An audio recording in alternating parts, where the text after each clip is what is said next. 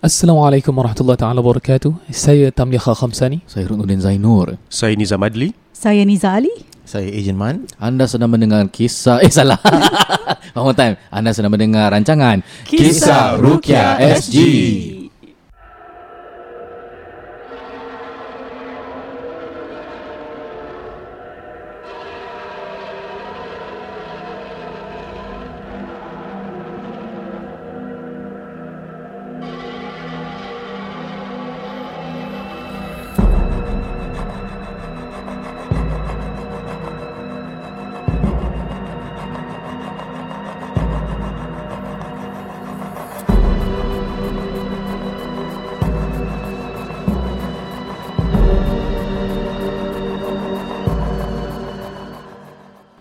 Baiklah, Alhamdulillah para pendengar K R S G kerana bersama-sama dalam podcast kita sampai ke hari ini. uh, Dan Alhamdulillah pada hari ini kita seperti biasa eh yeah. uh, setelah beberapa uh, minggu you dengar suara N N M dalam audio clip. Hmm. Hari ni N N M bersama kita secara live, ya, insya-Allah. Selalu dengar over to you abang Nizam atau over to you ustaz. Alhamdulillah. Hari ini kita bersama-sama mereka di studio baru eh. Ha, di konti ah, baru yes. yang uh, uh, di semi D. Is it? ha, kita kena cakap, kena cakap ha, insya-Allah. Di, di, di sebuah tempat yang agak terpencil eh. Dan di... sangat seramnya. InsyaAllah. Alhamdulillah. uh, Inilah rezeki eh N N M kerana sudi bersama-sama. Orang kata nampak lah uh, hmm. pembangunan mereka juga. uh, And congratulations N N M di atas awards-awards yang you terima lah. Alhamdulillah. ah, Masya Allah. InsyaAllah. Alhamdulillah. Ya, terima kasih juga diucapkan kepada para pendengar K R S G kerana setia mendengar. Alhamdulillah dah seminggu ni eh. Bukan nak bangga sangat pun, is to tell you lah that Masya you guys Allah. Uh, really support us. Dah seminggu ni hmm. we see kita masih tangga nombor dua. Yang number one sekarang ni is Batman Unburied. Cerita Batman. That's a very good podcast agaknya eh. Jadi Masya ramai Allah. Orang dengar. So Alhamdulillah, terima kasih bagi sokongan anda. Dan uh, sekarang ini adalah sesi live eh, bersama tim N N M. Abang Adli Abang Adli pula Abang Nizam Adli. Adli tu bapak dia. Nama saya juga ah, betul lah. Oh, Nizam Adli macam mana? Nama saya panjang. Dah lima bulan baru aku tahu nama dia Nizam Adli. Bukan Nizam bin Adli tau. Kak Niza dengan uh, Imagine Man. Dan sekarang ni bulan Syawal, jadi selamat Hari Raya diucapkan kepada semua yang mendengar dan juga biar, para tetamu biar. Kita pada hari inilah. Yang ini datang beraya tapi tak kaju raya lah. InsyaAllah. ah, Okay, betul, baik betul. Hari ini uh, seperti biasa kita akan teruskan dan sajikan kepada anda pengisian kisah-kisah yang uh, dilalui dan juga perkongsian kisah daripada anda yang uh, submit to us. Terima kasih juga diucapkan. Dan banyak kisah yang telah disubmit eh telah disubmit hmm. ada telah dihantarkan kepada kami eh telah dikirimkan kepada ah, kami. Ya, itu ha. Betul. So okay. Ada belasan. Selalunya kita akan buka I G kan, siapa hmm. ada ki, uh, cerita yang nak dikongsikan. Ya. Yeah. So sekarang ni dah banyak, jadi keep it going bros and sis. Jadi insya-Allah kita insya ada Allah. banyak konten untuk anda semualah eh. Tetapi sebelum kita mulakan uh, bersama live N N M uh, dengan Kisah Ruqyah S G podcast, kita nak cakap tentang beberapa cerita yang berlaku dalam kisah Ruqyah ya, yang kita lalui eh. Ya, ya, sebenarnya. Ya. Baru-baru ini hmm. kami telah mendapati, kira-kira dah bahasa Melayu baku eh. Yeah. Uh, kita dapat banyak uh, gambar-gambar tertentu uh, hmm. kaki-kaki mereka dibakar oleh besi panas. Ya. Ah, cara Ruqyah yang katanya lah Ruqyah uh, katanya Ruqyah yang elok eh. Ha, dibakar kakinya dengan besi-besi panas. Ah, setahu aku yang dibakar besi panas biasanya di dalam neraka. Biasa. Biasanya lah yang kita belajar lah dulu ustaz-ustaz kita cakap. Takut kita takut-takut juga. Ha, jarang dengar kat dunia kena bakar besi panas ya. eh. Zaman Firaun ada eh. Ya. Ha, tak tahu pula zaman kat Singapura ni ada dibakar dengan besi panas. Ya. So I did check. Ha, kita buat uh, sedikit research lah. Ha, ringkas saja check mendalam uh, Ruqyah Syariah ni ada tak cara nak keluarkan makhluk asing ataupun makhluk jin ni besi panas. Uh-uh. Dan dibakar tumit kaki tu dengan yeah, besi panas sampai bertanda sih. Yes. yeah. uh, So agak pelik sikit. Dan bila kita postkan gambar tu, I think ramai orang tahu siapa. yeah. Dan kita kita tak tahu siapa, siapa lah, siapa dan di mana. uh, Kita step, step tak, tak tahu siapa eh, lah tak tahu. Uh, Siapa ni tak kenal lah. Kemudian eh betul hmm, eh yeah. kemudian Ustaz Ruq cakap, dan kita juga ada followers kita yang memberitahu Kisah Ruqyah S G punya listeners and clients ada juga yang mengambil khidmat kakinya dibakar oleh orang tersebut. yeah. Ramai. So it's not new. hmm. Then this thing has been going on for quite some time. um, Benda ni baik-baik lah. Kalau report dia boleh jadi abuse lah. uh, Dia boleh yeah. jadi satu police case jugalah. yeah. eh, Selagi tak ada orang report, I think okay good. uh, Maksud okay, okay keluar tak ada orang report lah. Tapi so, bagi kita tidak okay lah. yeah. Ha. Jadi ada tak dalam Islam uh, pembakaran kaki menggunakan besi? Tidak ada. Yeah. Tajribah ataupun eksper- experimentations yang ada pun dalam ruqyah tidak semacam itu. So uh, this happened to uh, anak klien lah eh. So dia ada gangguan. Eh ni, ni kisah pun dah minta izin diorang lah. So uh, ada gangguan ceritanya. This budak ni dia nak balik lalu okay. Yishun Park. Sekali tiba-tiba rasa seram. Bila seram balik tiba-tiba kaki bengkak. Okay. okay. So dah pergi doktor, dah pergi si uh, M R I scan ke apa dari segi medical, nampaknya mm-hmm. macam tak ada apa-apa. Okay. So yeah, naturally kalau orang yang terkena macam gini will resort to yalah nak try perubatan ataupun, ataupun rawatan tradisional ataupun alternatif lah kan. So they go to this place. So ni tempat rawat ni I don't want to say which place, uh, siapa kita tahu. But uh, again kita namanya eh eh tak lah gurau je gurau je. So dia ceritakan lah. So mulanya tu dia beri salam. Yang peliknya perawat ni tak jawab salam. Situ dia cakap alamak. Itu je saya dah macam kenapa hmm. eh aku beri salam kau tak nak, tak nak jawab eh, salam. Jawab salam. Lepas tu dia diam dia diam. Lepas tu dia, dia tunjuklah kaki macam gini. So dia pergi masuk belakang tu ceritanya tu dia ambil besi panas. Oh, dia tusuk kat kaki dua-dua. Terpekik budak tu. And I was like istighfar panjang kau orang dah kenapa? Itu kaki budak. Budak ah. Apa berbulu kakinya. Tak gambar yang hantar post. Oh, dia budak lima belas enam belas tahun oh, gitu. Oh, terkejut. Ya Allah kalau sedih. Minta maaf, minta maaf. Budak empat tahun kaki berbulu ah. dah kenapa? Agak cepat je, agak cepat uh, pembesarannya. Yeah. Insya-Allah. Sorry, sorry. So, um again lah dalam when I do my sesi ruqyah will ask, okay, uh, just be honest, kalau tersalah tak apa. Okay, okay kita bela- belajar sama-sama lah. Pernah tak rawat dengan cara pelik?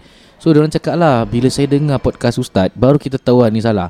So okay I mean kita punya objektif tu met lah untuk tahu what's right and what's wrong mm, lah mm, mm. Then I say how do you, do you know that this is considered abuse and you can report to the police lah about this cara yeah, macam ini kan. Betul this uh, is then I told them even Rasulullah sallallahu alaihi wasallam pernah sebut dalam hadis mengenai bekam yeah. Which is bekam ni ada banyak-banyak cara. Blood cupping eh? uh, Ada yang menggunakan api. And Rasulullah yeah. larang gunakan api. Yes tak boleh. Uh, so kalau dah dah gunakan api tu yang dilarang, apa apa lagi kalau kau nak ambil besi panas kau cocok kat orang pula. Oh, uh, itu is definitely something that is very very wrong lah. So I I, I told them that okay cara macam gini dilarang. Buat apa? Mm-hmm. There's no such thing as macam nak kena bakar diri ke apa. Then the thing is I ruqyahkan orang. Mm-hmm. Bila habis ruqyah guess what happen? Gangguan apa? Tak ada gangguan pun. Tak ada apa-apa. Tak Tapi ada kaki apa-apa. Dibakar. Free-free lah. Tak free dibayar eh. You know some clients eh macam they are quick to know what's wrong. Kadang-kadang it will take time to process. Perhaps it's a medical condition yang bakal diketahui. Maybe it's not show signs la- right now lah. Contoh kalau you kena COVID pun, you tahu dapat tu on the spot ke tak? It will take for Few the days, eh? virus to you know uh, mutate mutate eh hmm. dalam diri kita akan membiak dan suddenly you become positive. Because it happened to me. Uh-huh, uh-huh. I remembered I was okay tau. Sekali setakat biasa-biasa lah, macam demam-demam biasa kan. For few days tau, on the hari keberapa tu, alamak, dah semangat nak pergi ruqyah ni. Today I'm going to go ruqyah, yeah. Sekali tengok, yeah. positif. Kan, itu di antaranya yeah. So, But, yeah. uh, dah habis ruqyah, then I told them lah, kita dakwahkan diorang. hmm. I mean, kalau you, you yeah. again guys, when you ada some uh, condition ke apa, and then you dah macam try secara medically and there's nothing, jangan be quick to, you know, anggap okay ni mesti something's not right. Take it slow, relax, okay. Mm-hmm. Dan uh, you know the first thing orang akan tanya ni orang buat saya ke? It's yeah. not always about common orang question, buat. Eh? Cuba fikir Allah izinkan this thing to happen bermakna apa? Yeah.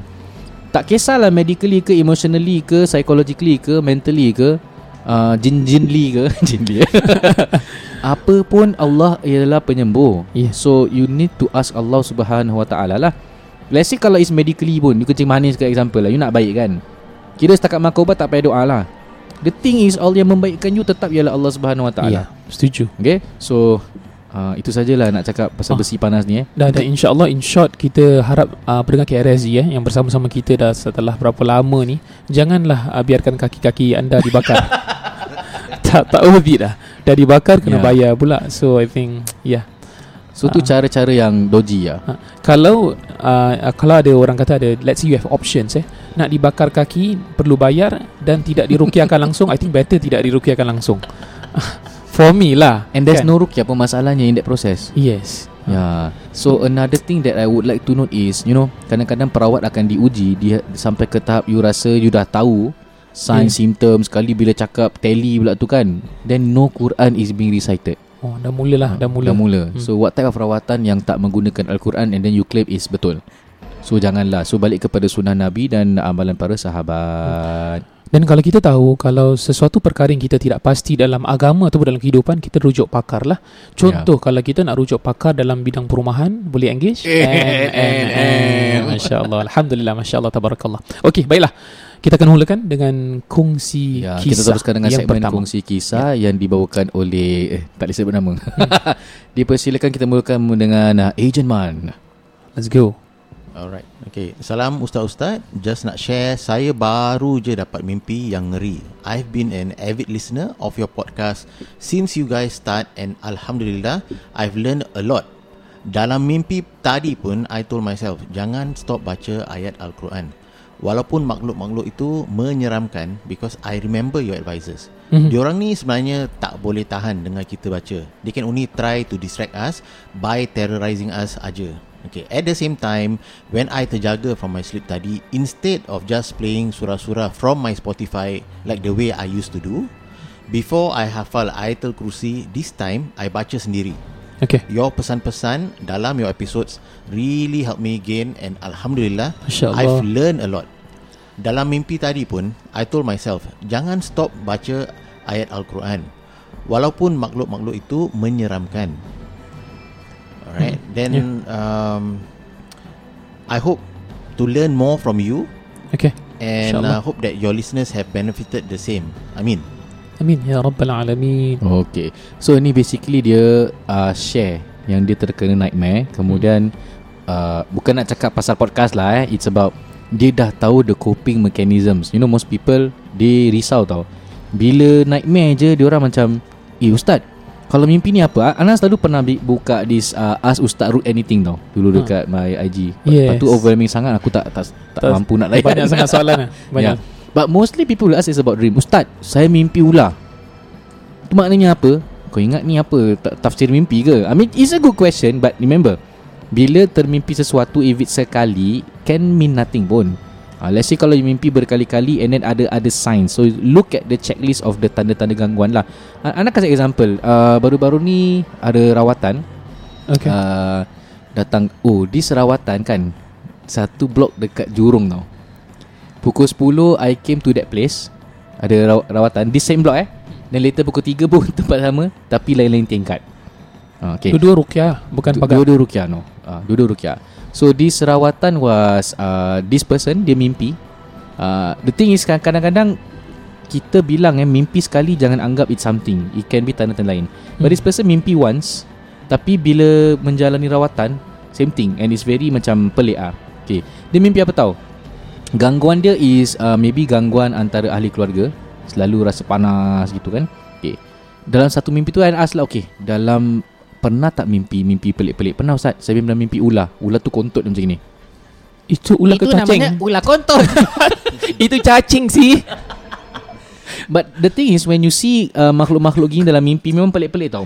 uh, Sebelum I continue, I remember ada satu klien ni, dia bilang dia mimpi. uh, okay. Dia ni dapat ilmu melalui mimpi dengan satu pakcik ni. Bak pakcik kaki sebelah kodong.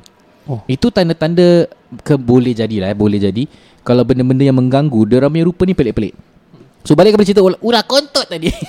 ular, ular, ular kontot. Aku nak cakap kentut, salah. Ini sama sama cerita kan? Ha, sama cerita nak sambung. So bila dirukyahkan, kan orang tu tiba-tiba tertutup mata. So tengok mata terkebir. Kalau start. Aku standby ni, kalau nak start. rasuk ha? Belum lagi, belum ha? start lagi. Dah start, dah start. Dah start. Dah start. Kali dia, dia, dia dah ter, tertidur, mata terkebir, aku standby ni, nak rasuk ke apa ni. Uh, Para pendengar K R S G, kalau kita tengok orang nak terasuk, ha, kita dah standby. Kita mau standby, ha, tapi takut, memang takut jugalah kan. Ha. Member tidur. Anti-climax sih. Ya Allah, mengurung. Serius lah. That's not the case. Asyik. So bila dah suruh bangun, macam Eh Macam Macam flickering-flickering, macam Eh aku tidur ke tadi? Ha, dia tak sadar tau. hmm. What happened to you? I don't know lah, I feel like macam ada ular tengah tengok me, and then dia belit-belit muka, lepas tu dia keluar. Ui. So I was like, okay. So again, this, this is experience, apa yang dia rasa lah. Kalau bohong dia, bohong lah eh. hmm. But bila dah habis dirukyahkan, and that person felt uh, normal, felt biasa. So this kind of mimpi perhaps is a tanda yang it's ada gangguan. Kadang-kadang tak ada. Oh yeah, and then kita suruh duduk and tengok this particular place. uh, Nampak snake eyes lah. Snake okay. eyes tengok tengok dia. hmm. uh, Kalau aku tengok tak nampak snake eyes, aku terkejut. Kalau ya. Ana boleh tambah sikit, uh, di antaranya kalau kita mimpi buruk, contoh mimpi ular specifically, biasa gangguan eh kita biasa akan gangguan. Mula dengan ular dulu. I ular. know Mimpi ni di antara banyak lah. And kebetulan people might ask why. uh, hmm. Nanti kita jawab yeah. uh, Lagi satu di antaranya, kalau uh, satu penerangan dalam tafsiran mimpi juga uh, bagi para pendapat para ulama eh, dia tak semestinya mimpi ular tu dah confirm kena tidak. Kadang-kadang kala kemungkinan eh, kemungkinan Allah macam berikan tanda-tanda, tanda-tanda lah ya. You belum kena, tapi kemungkinan benda tu nak datang dan sebagainya. Jadi kita sebagai orang Islam, kita jangan mencaca dulu. Kita ya. dapat tahu, eh aku dah kena. ha. Steps yang kita perlu ambil, lakukan cara-cara sunnah. Kalau kita mimpi buruk, bangun, kemudian ludah ke kiri tiga kali ya. hmm, Ludah ha. Kau jangan jangan bini, bini kau kat sebelah kiri ah, tau. Jangan jangan jangan kahak. Lepaskan geram eh. You, you kenapa you buat gitu? Tak ada, sebab main nightmare. Kau keludah besok kau tidur kat luar. Ha, jadi uh, beri, uh, sebutkan a'udzubillahi minasyaitonirrajim, ludah ke kiri tiga kali, hmm. kemudian tidur balik dalam posisi yang lain. Kemudian hmm. ada juga pendengar para ulama, lepas you dah bangun tu, you dah tak boleh tidur, lakukan solat sunat tahajud. Itu di antara yang baik. Actually lah, Allah kejut lah kan. Betul. Dan kalau kita tahulah signs possible yang kita dah mimpi ular ni, ambil langkah berjaga-jagalah. Touch up mm, awal mm. ibadah kita, mm. uh, sharpen up awal ibadah kita, jaga relationship kita dengan orang dan juga dengan Allah S W T.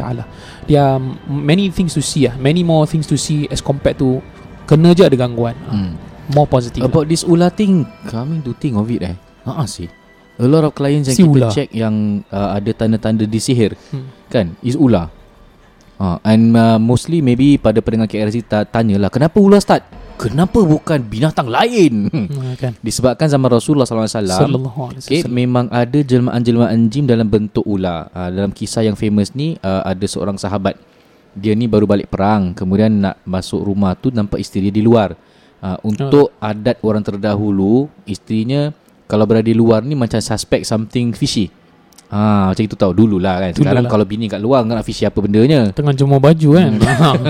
So, jadi suami ni rasa marah, yang isteri tu bilang, relax, relax. I mean, zaman, zaman tu dia cakap, tak cakap relax kok, tak lah kan. Dia cakap bertenang. Dia cakap bertenang, bertenang. Pergi masuk dan tengok ada apa. Sekali bila masuk dalam tu, ada ular. Okay. Uh, kemudian dia tak tak kira tak waste time. Dia ambil tombak, dia cocok ular tu dan keluar. Bila dia keluar diri tu, dia lari terus, dia jerbah mati. Faham? Betul. Okay. So bila dia mati tu, then this cerita sampai pada Rasulullah sallallahu alaihi wasallam. Rupanya dia ni terbunuh jin. So Rasulullah sebut dalam hadis ni, aku tidak tahu sama ada jin tu bunuh dia dulu atau dia bunuh jin tu dulu. Ya. Yeah. So bermakna berhati-hatilah kalau ternampak ular. Selalunya sunnahnya tu di uh, berkata eh, uh, kalau engkau ni makhluk jin, keluarlah. uh, Kalau ya. tak aku akan halau. bunuh engkau. Ada di antaranya halau tiga kali eh, tiga sebagai kali, satu ya. warning eh. Tapi kalau kat dalam flat, kau jangan bercakap macam itu. uh, Pergi lamp- call polis. uh, Kau dah nampak kobra tu dah buka dalam tu. Hey. Dia patut kau ha, jumpa malaikat ya, even pula. In Singapore pun uh, memang ada banyak ular-ular yang quite dangerous. Contoh is Malayan uh, blue coral snake. Itu kat, MacRitchie, itu kat MacRitchie kan. ah, Tak ada, that time mana pergi hiking kan? Kat Smart. Sini ada ah, ah. Dekat, dekat konti-konti N N M ni pun ada. ah. So ular dia kecil tau, dia warna biru dengan merah. Oh tak, bontot dengan dia punya Bontot, eh, sorry, ekornya ah. dan kepalanya tu warna oren, badannya biru. Ni kat ah. buku sains dulu kita yeah. lah ah, kan? So Ana macam Yaya tau, nampak ular ni kan, macam lawa apa. Lupanya kalau dah patuk engkau inna lillahi wa inna ilaihi rajiun, tak ada K R S G. Tapi, tapi Anta Anta kan ada ilmu. Eh Masya Allah, Anta kan boleh bakar pakai rod. Eh sorry sorry, sorry. Okay, gerau-gerau je, gerau je. Itu sedikit sebanyak mengenai uh, bedah siasat melalui mimpi lah eh. Dan tafsiran mimpi juga kalau you nak belajar. uh, Kalau kita tafsir mimpi yang merepek-merepek, lebih baik kita belajar tentang sejarah eh, sejarah yeah. Nabi kita. hmm. uh, Nabi Yusuf alaihissalam, you boleh tahulah sebagai seorang Nabi yang mempunyai mu'ajizat. hmm. Boleh tafsirkan mimpi, you boleh baca sejarahnya. Itu di antara yeah. yang terbaik lah, InsyaAllah. yeah. Okay, but then again, kalau seseorang yang asyik mimpi benda, then we call it apa, deja vu eh. And kalau orang tu macam banyak kali instances yang dia ni bila mimpi and it happens, dalam penerangan ilmu ruqyah syar'i, itu bukan kelebihan eh, itu gangguan. Mak kau ada yeah. elektrik lah, betul lah. Static. Aku ter- terkena dekat static, static kat mic lah. Kat mic ada static elektrik. Anjat boy. Aku rasa kita banyak tu lah, kita banyak nah, cakap ni, nak, nak kena pakai benda ni lah ni. Kita banyak cakap pasal orang kena bakar kaki rod eh. Aku kena bakar mulut. Tapi ada banyak dosa di mulut kami kan. uh, Jadi insyaAllah lah. So yes, insyaAllah yes. uh, itu sedikit sebanyak mengenai kongsi kisah yang pertama. InsyaAllah kongsi kedua uh, nantikan pada akhir episod. Silakan Ustaz Tam. InsyaAllah. Jadi sebelum kita kongsi kisah yang kedua untuk para pendengar K R S G, uh, K R S G berlama, berlama eh. lama di sini uh, dengan rezeki alhamdulillah dikongsikan oleh N N M sebagai Sorry sorry tengah pasang uh, Sorry, sebagai penaja kami. uh, Jadi uh, kita nak berkenalan lah. Selama ni ada orang kata siapa N N M ni, sebut nama-nama tapi tak kenal penuh. Ada sebut M N M M N M. Ada yang pergi rumah ah, uh, saya, dia cakap lah dia tak sempat uh, Dia tak sempat engage Eminem. Pasal dia dah beli dulu. Dia, dia dengar K L Z lambat. yeah. Eminem rapper baik. Ah, N N M eh, Niza Nizam dengan Mansur Sulaiman, insyaAllah. Jadi pada hari ini kita nak kenal satu persatu. Dengan secara ringkas you akan kenal mereka. Nak kenal lebih mendalam, kena jumpa dan dapatkan nasihat mereka, insyaAllah. Jadi mungkin kita boleh tanya nama penuh para penaja kita N N M. Kita mula dengan N yang pertama. ha. Oh ok, kita mula dengan M. Terkejut memang. Ok. Uh, Assalamualaikum para pendengar K R S G. uh, Saya Agent Man, uh, atau nama penuh saya Mansur Sulaiman. Um, saya dah menjadi apa ejen rumah selama lebih dua belas tahun. dua belas okay. tahun eh? Ya, yeah, dua belas tahun. So apa in terms of uh, my experience, um, like education wise, okay, I've uh, done my apa diploma in human resource. I have uh, numerous professional certifications in finance, in investment, in insurance, uh, in risk management, okay, and I'm also a certified financial planner. Um, yeah, I'm, not, I'm, not, I'm not practicing anymore. MasyaAllah. uh, But um, I think it helps lah. Sebab apa, dari segi uh, planning, I see the whole picture when okay. it comes to planning for apa, our our clients. So that's why it gives me a broad view lah. To have this kind of background is helpful for for myself and also my clients. Then uh, along with that, so I think for me, why I join uh, real estate is sebab it's a calling. Saya tengok ramai my saudara, my kawan-kawan, uh, diorang in a dilemma, uh, and many of the times uh, as a as a former financial planner myself, okay, okay, I see that apa diorang buat banyak um, you know bad decisions. They didn't make the correct decisions when it comes to selling or buying. Okay. And um, for me also, I'm very very interested in real estate. Um, no. Suka tengok rumah, suka tengok apa, rumah cantik-cantik eh? Ah, rumah cantik-cantik. You know, it's, it's a it's a interest lah. You know, and it's also a calling because hmm. I like to problem solve. So when I when I see yang apa people ada masalah and I hear their problems, I like to solve. Hmm. You know, uh, it gives me a great deal of satisfaction uh, to see that you know someone daripada uh, tak boleh beli rumah, okay, ada ada caranya nak beli. Tak boleh apa uh, terpaksa jual rumah, actually no, tak payah, you know, this is what you do. yeah. So it's not just about apa kita you jual kena beli terpaksa ke? jual beli ke yeah. It's tidak problem solving. It's basically about problem solving. Everyone's uh, situation is different. I had a short question, uh, Agent Man. You tak boleh hold dua license at one time kan? Property agent dengan financial advisor tak boleh kan? Ah, yes, so you drop financial advisor. I, I totally drop financial advice and I went into apa real estate full time. Full time eh? Because as I say, it's a calling. uh, I felt that macam uh, I have a greater satisfaction uh, solving these issues. uh, it, This is, I mean, uh, insurance is is very important, of course, you know, but at the same time also, this is something that's uh, to me is more real, you know. mm. uh, You can You can feel, touch, you know, uh, real estate. And the the the needs are more immediate. Okay, yeah. I have a question for you. What is the best case ataupun uh, best problem solving you pernah buat for your client yang you rasa macam you merubah hidup mereka dan mereka masih thankful to you up till now? Rumah okay. berantu kot. Eh. Okay, apa dia, there's this one case that really sticks to mind. Sebab it's um, you know, it's prevalent lah. Memang ramai orang yang apa uh, in this kind of situation. So okay. their parents beli rumah. Bila dah beli rumah tu, um, because of bad credit, because of taking credit card and all that, dia terpaksa uh, tanya anaknya yang single untuk beli rumah. Beli rumah dia lah. So, oh, okay, so okay. he's not thirty-five yet. Dia tak boleh beli rumah. Faham. You know, and he tak boleh beli rumah dengan apa uh, the parent lah. So dia terpaksa ask dia punya girlfriend, uh, dia terpaksa ask the girlfriend to marry him. Oh, and then so they buy as a couple. Okay. And then rumah oh, okay. tu rumah lama, you know. So when you buy an older house and you're such a young person, you know that the house will devalue in time, you mm-hmm. know. Mm-hmm. So bila time nak jual rumah tu, uh, they find that apa macam there's a negative lah. Negative sale sampai. It's a negative sale, it's you know. But I advised them. I advised them. I told them that okay, look, you are young. Uh, you are in a situation where you also have apa um uh, like health issues, and you're also supporting Alamak. you're supporting uh, you know your parents uh, who have health issues as well and all. So what's the best method lah? So masa tu rumah belum lagi five years M O P. So okay. I did an appeal. I did an appeal. Uh, managed to get uh, them to approve the sale. Uh, got them a new house. Okay. Uh, or rather like five year M O P my house. Um, fresh ah masih fresh. fresh. They managed to get apa the uh, proximity mayor grant. Hmm. And they are in a situation which is much better now. They are not forking out any cash for the house. MashaAllah. Um, and then they are much happier lah. And the, hmm. the house also is, uh, you know, uh, in a way renovated. Um, they are near to their parents, you know, and they are much more happier. They are much more happier. So Alhamdulillah, I'm, I'm.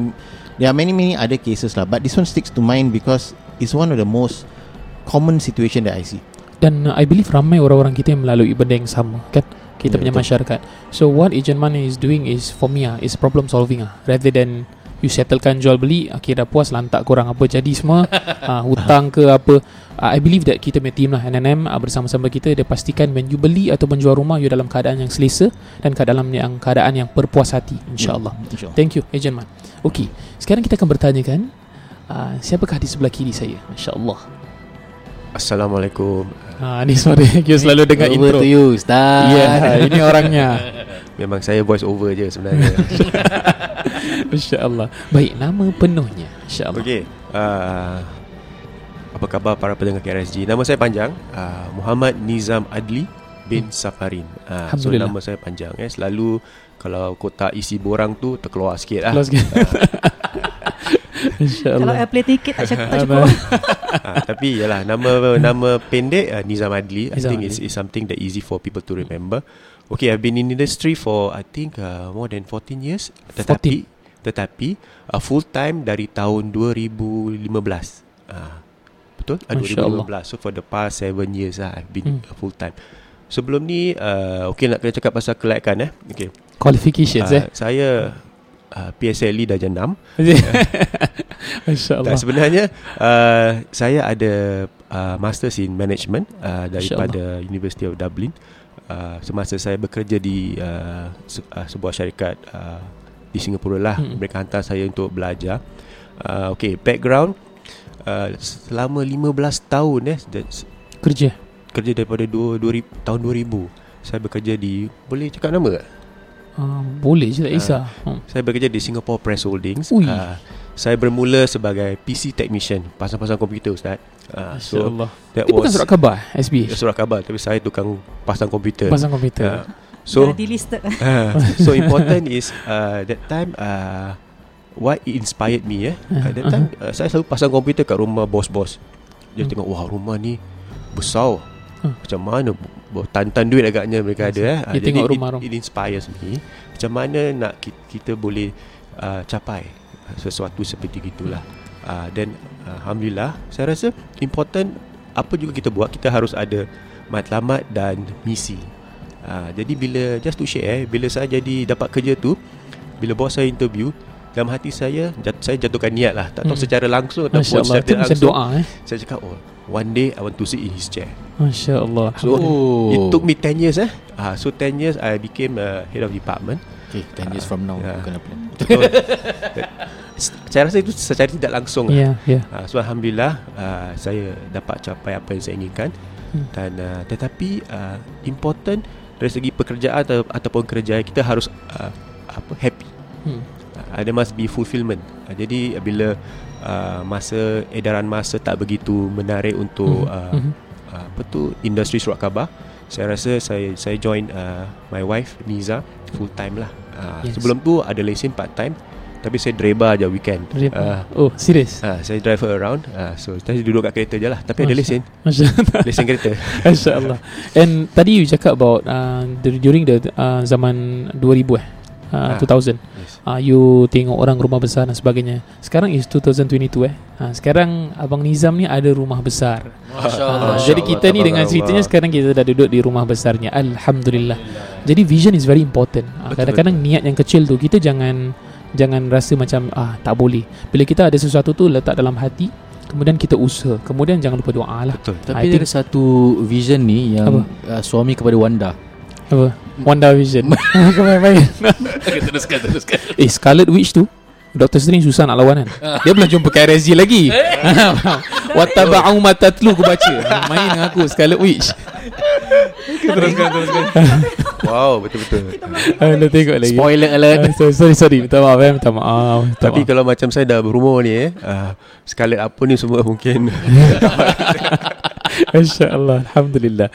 Okay, I just need one One short simple story that apa yang you rasa you dah pernah merubah hidup klien you, yang you boleh ingat, very iconic sampailah ke hari ni. Saya rasa bukan sahaja merubah uh, hidup klien, tapi merubah hidup saya juga. uh, Terutama Wah. sekali uh, kita, you know, Uh, don't get us wrong, it's not just about asset progression.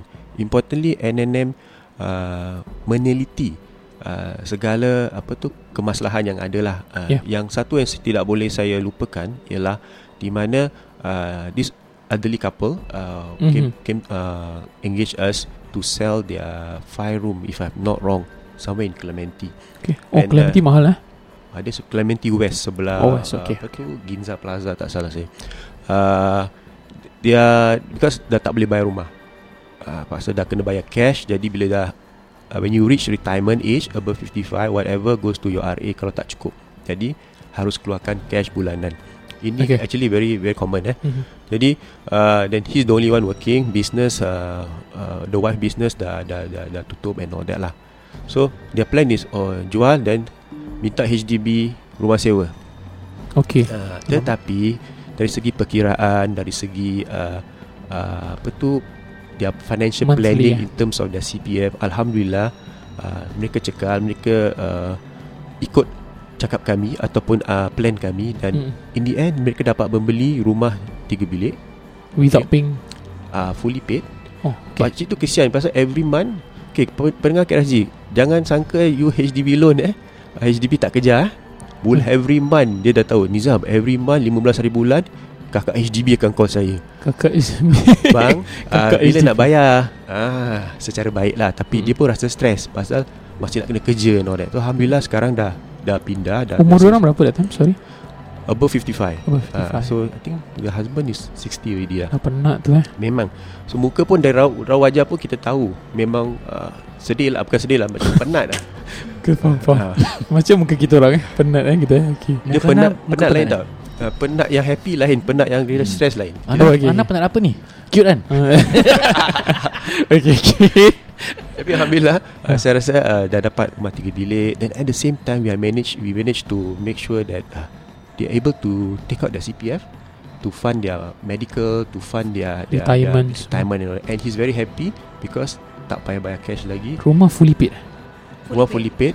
And then oh. at the same time dia dah tak payah nak stress kerja. Yang boleh plan untuk anak kahwin. Anak-anak kahwin boleh bayar untuk uh, nak kahwin lagi apa? Bukan ah, anak kahwin, anak kahwin, anak kahwin, anak kahwin yang lain, lain tu, yeah, jangan lain. Oh. So ini, I mean, dahsyat. Persaraan ni important lah. Jadi apa yang kita lakukan semasa muda will actually uh, apa tu determine kita punya persaraan dari segi perumahan lah. Itulah InsyaAllah cerita yang saya boleh kongsi. Terima kasih uh, Abang Nizam, MasyaAllah, for the uh, cerita yang sangat membanggakan lah.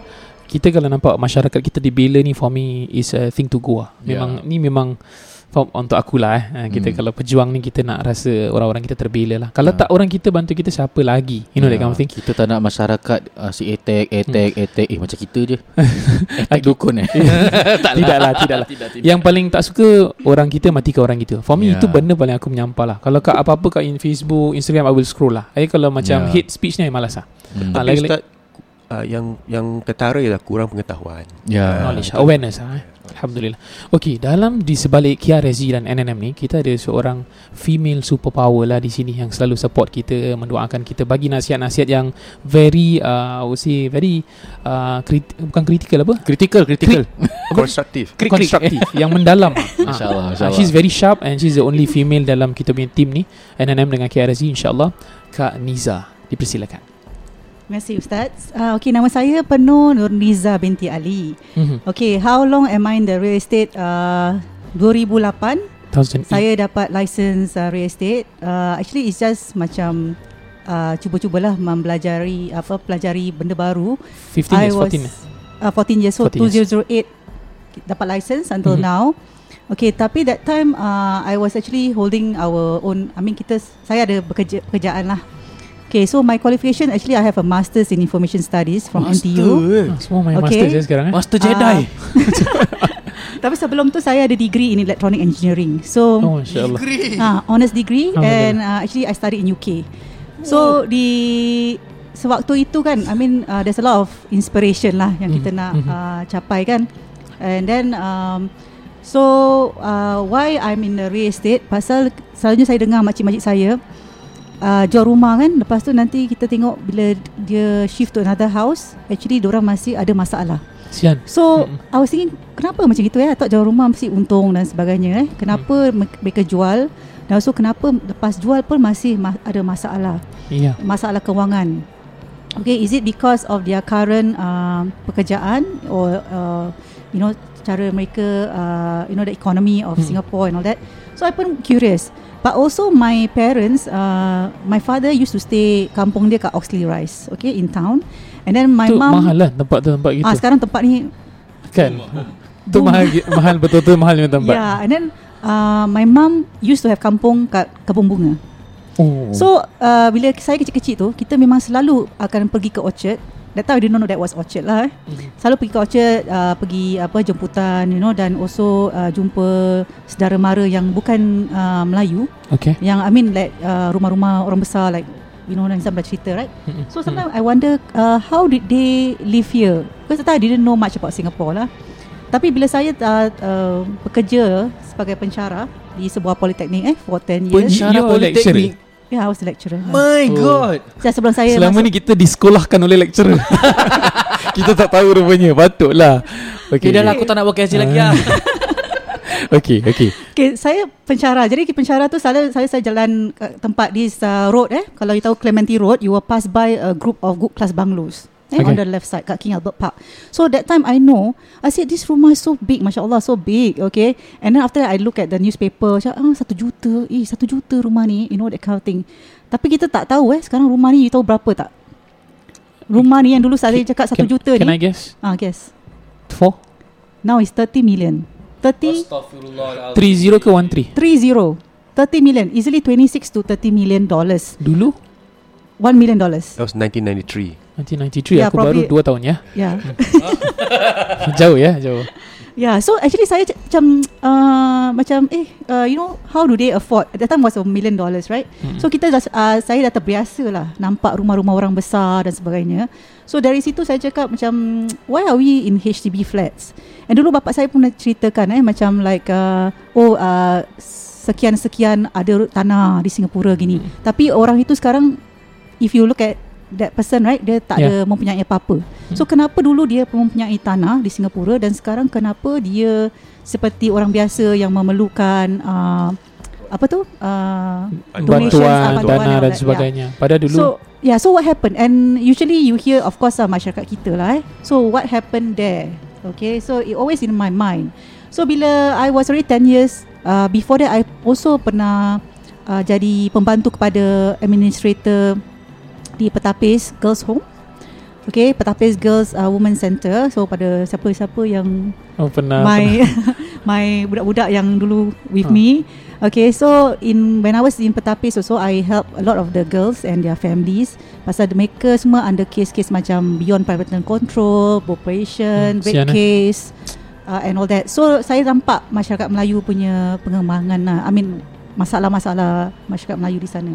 So yeah. I I'm very cenderung into helping people, and therefore after ten years kat dari pensyarah, I think I want to do some some more more fulfilling uh, work lah. Groundwork lah. Eh? Ah, more fulfilling work, and therefore with my knowledge, and I suka cari-cari macam kenapa uh, why H D B ini tak boleh, why tak boleh. And I always that time tak ada informasi eh di internet. So saya suka uh, write email to various parties like yeah. uh, why this, uh, why that, how oh. can we do this and do that. Ini lecturer tulis email ni dahsyat ah. ni. So therefore uh, bila saya ke real estate, I always take difficult cases. Pasal dulu when kita baru masuk real estate eh, there's nobody guiding us, there's mm-hmm. no mentor, mm-hmm. there's no uh, source of, source of uh, apa ni. Dulu uh, tak ada macam team eh, reference. Team-team. uh, you, team you, may be, you, may a, you may be in a team tapi your manager is not doing anything. Oh. I mean, he's doing his own sales. I mean, then Dulu. you pandai-pandai lah. You like on the job, you try lah. You are the case, then you oh. come forward lah. That Lain kind of thing. Ah, tak ada that type. So when uh, everything I have to do on my own because based on my curiosity and based on what I hmm. think there is a way. Because kita dah ada masters and all that. Kita dah biasa dengan research dengan. Uh, menyelidik uh, sesuatu hmm. Jadi kita somehow like like to find out more.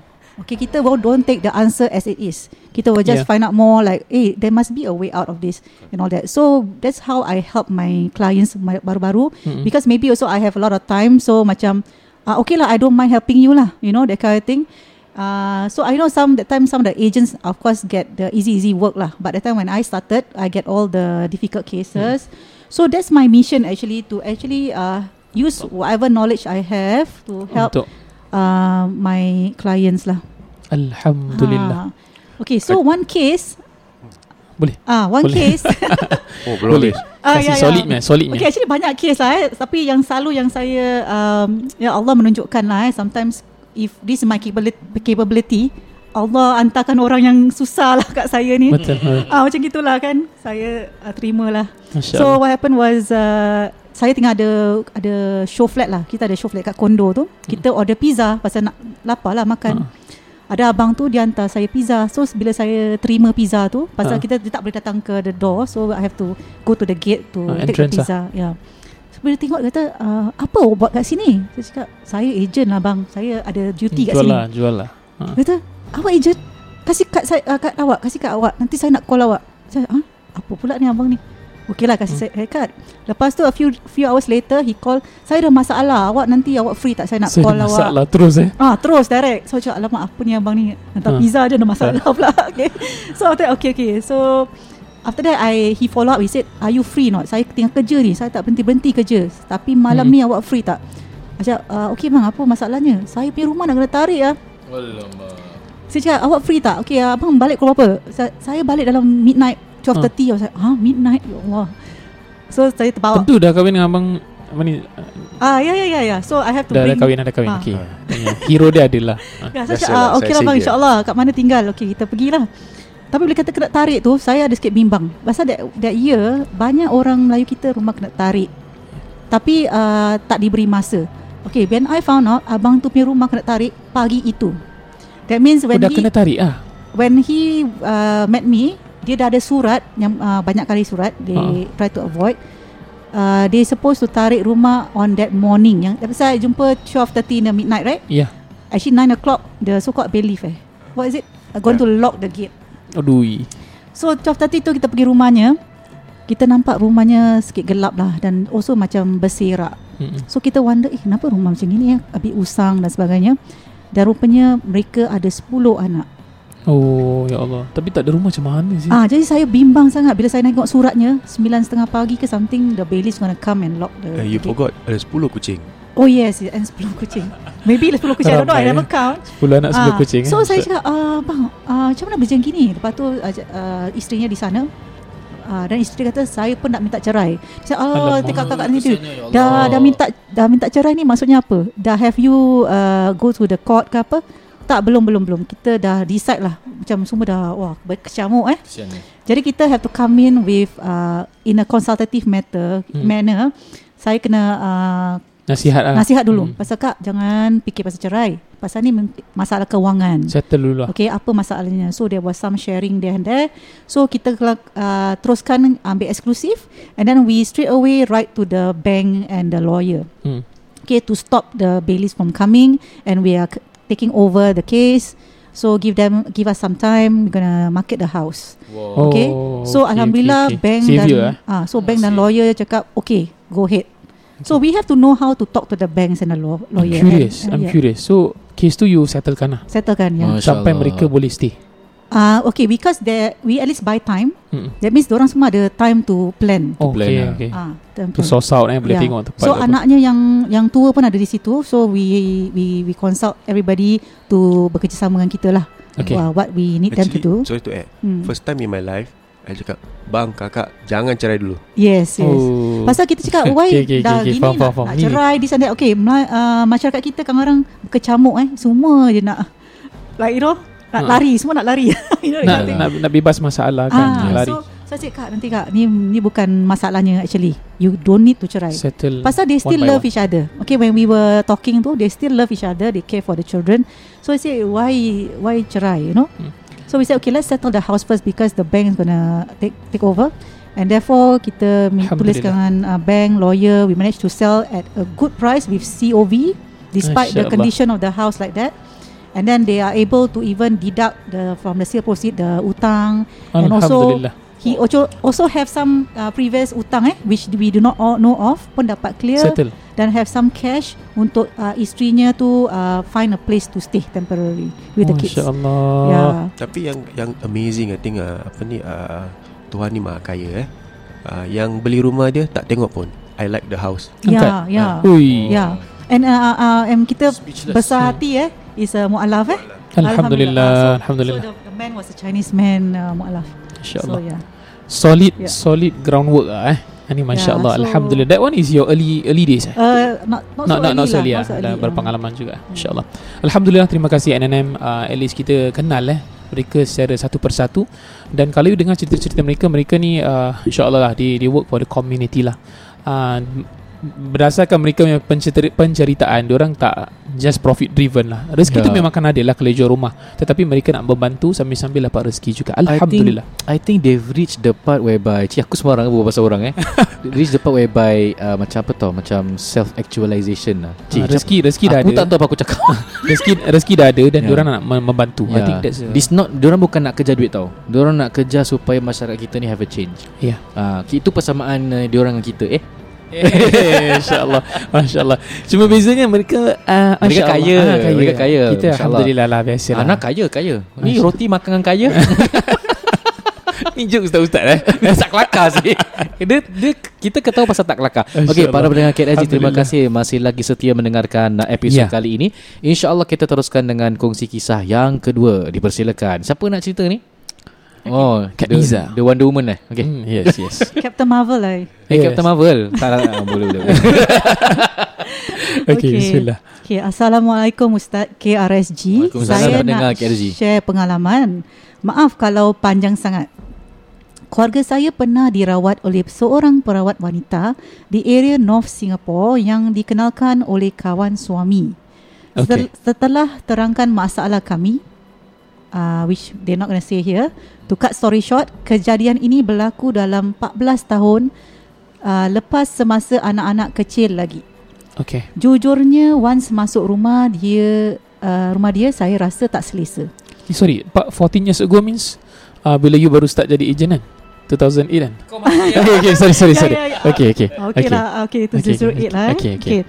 Jujurnya, once masuk rumah dia, saya rasa tak selesa sebab saya ingatkan perawatnya seorang ustaz atau orang alim. Bila berada di sana, baru saya tahu yang perawatnya seorang wanita yang ma- dan masa kami masuk rumahnya, suaminya, uh, wait, uh, suaminya sedang berkaraoke. Hey. Kau okay. gangguan ni. Okay, okay. Tak apalah, saya husnuzon. Andai berpisah lah. Tengah nyanyi. Allah. Okay, masa merawat kami, nombor satu, dia hmm. menggunakan jin untuk dimasukkan ke badan salah seorang Astaga. remaja. Okay. Macam tomboy. Okay. Yang ada di rumahnya. Katanya remaja itu dalam rawatannya untuk memudahkan komunikasi. Wow. Okay, nombor okay. dua, jin itu sebut nama seorang dari family saya yang menghantar benda pada keluarga kami. Okay, saya okay. mula rasa tak selesa. Dan nombor tiga, dia juga kata kepada jin yang di dalam badan remaja itu supaya jangan berbohong. Uh, mungkin perawat perasan saya macam dah tak selesa dengan kenyataan tadi. Okay. Lepas tu dia suruh jin bersumpah yang dia tak bohong. Kerana dia kata wali-wali yang di sekelilingnya, uh, sekeliling kami akan memerhatikan dia. Nombor empat, faham, faham. Perawat itu kata dengan kami sambil tunjuk di sekeliling kami ada Wali Songo sembilan hmm, hmm. yang sedang memerhati. Hmm. That is the first and last saya jumpa perawat itu. Yeah. Rasa menyesal sebab dari kenyataan, uh, nombor dua, Itu membuat saya dan suami beremosi dan sedikit kesal dan percaya yang ada family yang buat kita. Saya cuba pujuk diri sendiri dan suami eh, alamak, baiklah. Ha, pujuk ha. diri dan supaya suami supaya jangan percaya kata-kata jin yang suka buat fitnah. Mm-mm. Alhamdulillah sekarang dengan family okey berkat doa dan uh, dekatkan diri pada Allah. Sekian, terima kasih. Sama-sama. Okey. Uh, diagnosis eh kita fahami cerita ini uh, pertama sekali kalau kita tahulah dalam pembelajaran uh, ilmu ruqyah ni berdasarkan guru-guru kita, orang-orang terdahulu, para ulama, uh, perkataan dan sumpahan jin ni kita tak boleh percaya seratus peratus. Dan in fact uh, majority eh uh, gener- generally kalau kita berbual dengan jin ni, kebanyakan mereka ni berdusta, mereka ni berbohong kerana mereka pertama alam lain. Kemudian mereka ni kalau mereka bohong pun kita cepat percaya, orang-orang kita cepat takut. Jadi di antara mereka sebab berbohong kerana ramai mempercayai. Ini berdasarkan guru saya lah, dia ceritakan. Kemudian kalau kita tahu dalam ruqyah kita tak boleh percaya jin ni. Contoh, it's a common trait, um, diorang punya trap eh nak kasih kita, dia mesti mention ahli keluarga kita punya nama, betul? Ha, dia kata, ah, ni kau punya kakak ipar, ini kau punya uh, bapak mertua. Dia start. Kemudian that is, that's the start of your punya kepincangan keluarga. Ada some possibilities, kemungkinan, tetapi kita tak akan deduce to that. Biasanya kita tak akan kisah siapa yang bikin, kita akan cuba rawat. Dan jin-jin ni dia akan pastikan you tahu nama-nama. Kadang-kadang nanti bila you tengah rawat, nampak muka, nampak muka you punya kakak, nanti ingat kakak you buat. Ah, ni common. So you kena tahu kalau dalam rawatan possibly you akan lalui benda ni. Pertama, jangan percaya dengan kata-kata jin dan sumpahan mereka. Keduanya, nama-nama yang confirm keluar. Contoh Ashabul Kafi, Wali Songo, ah, ni semua permainan diorang.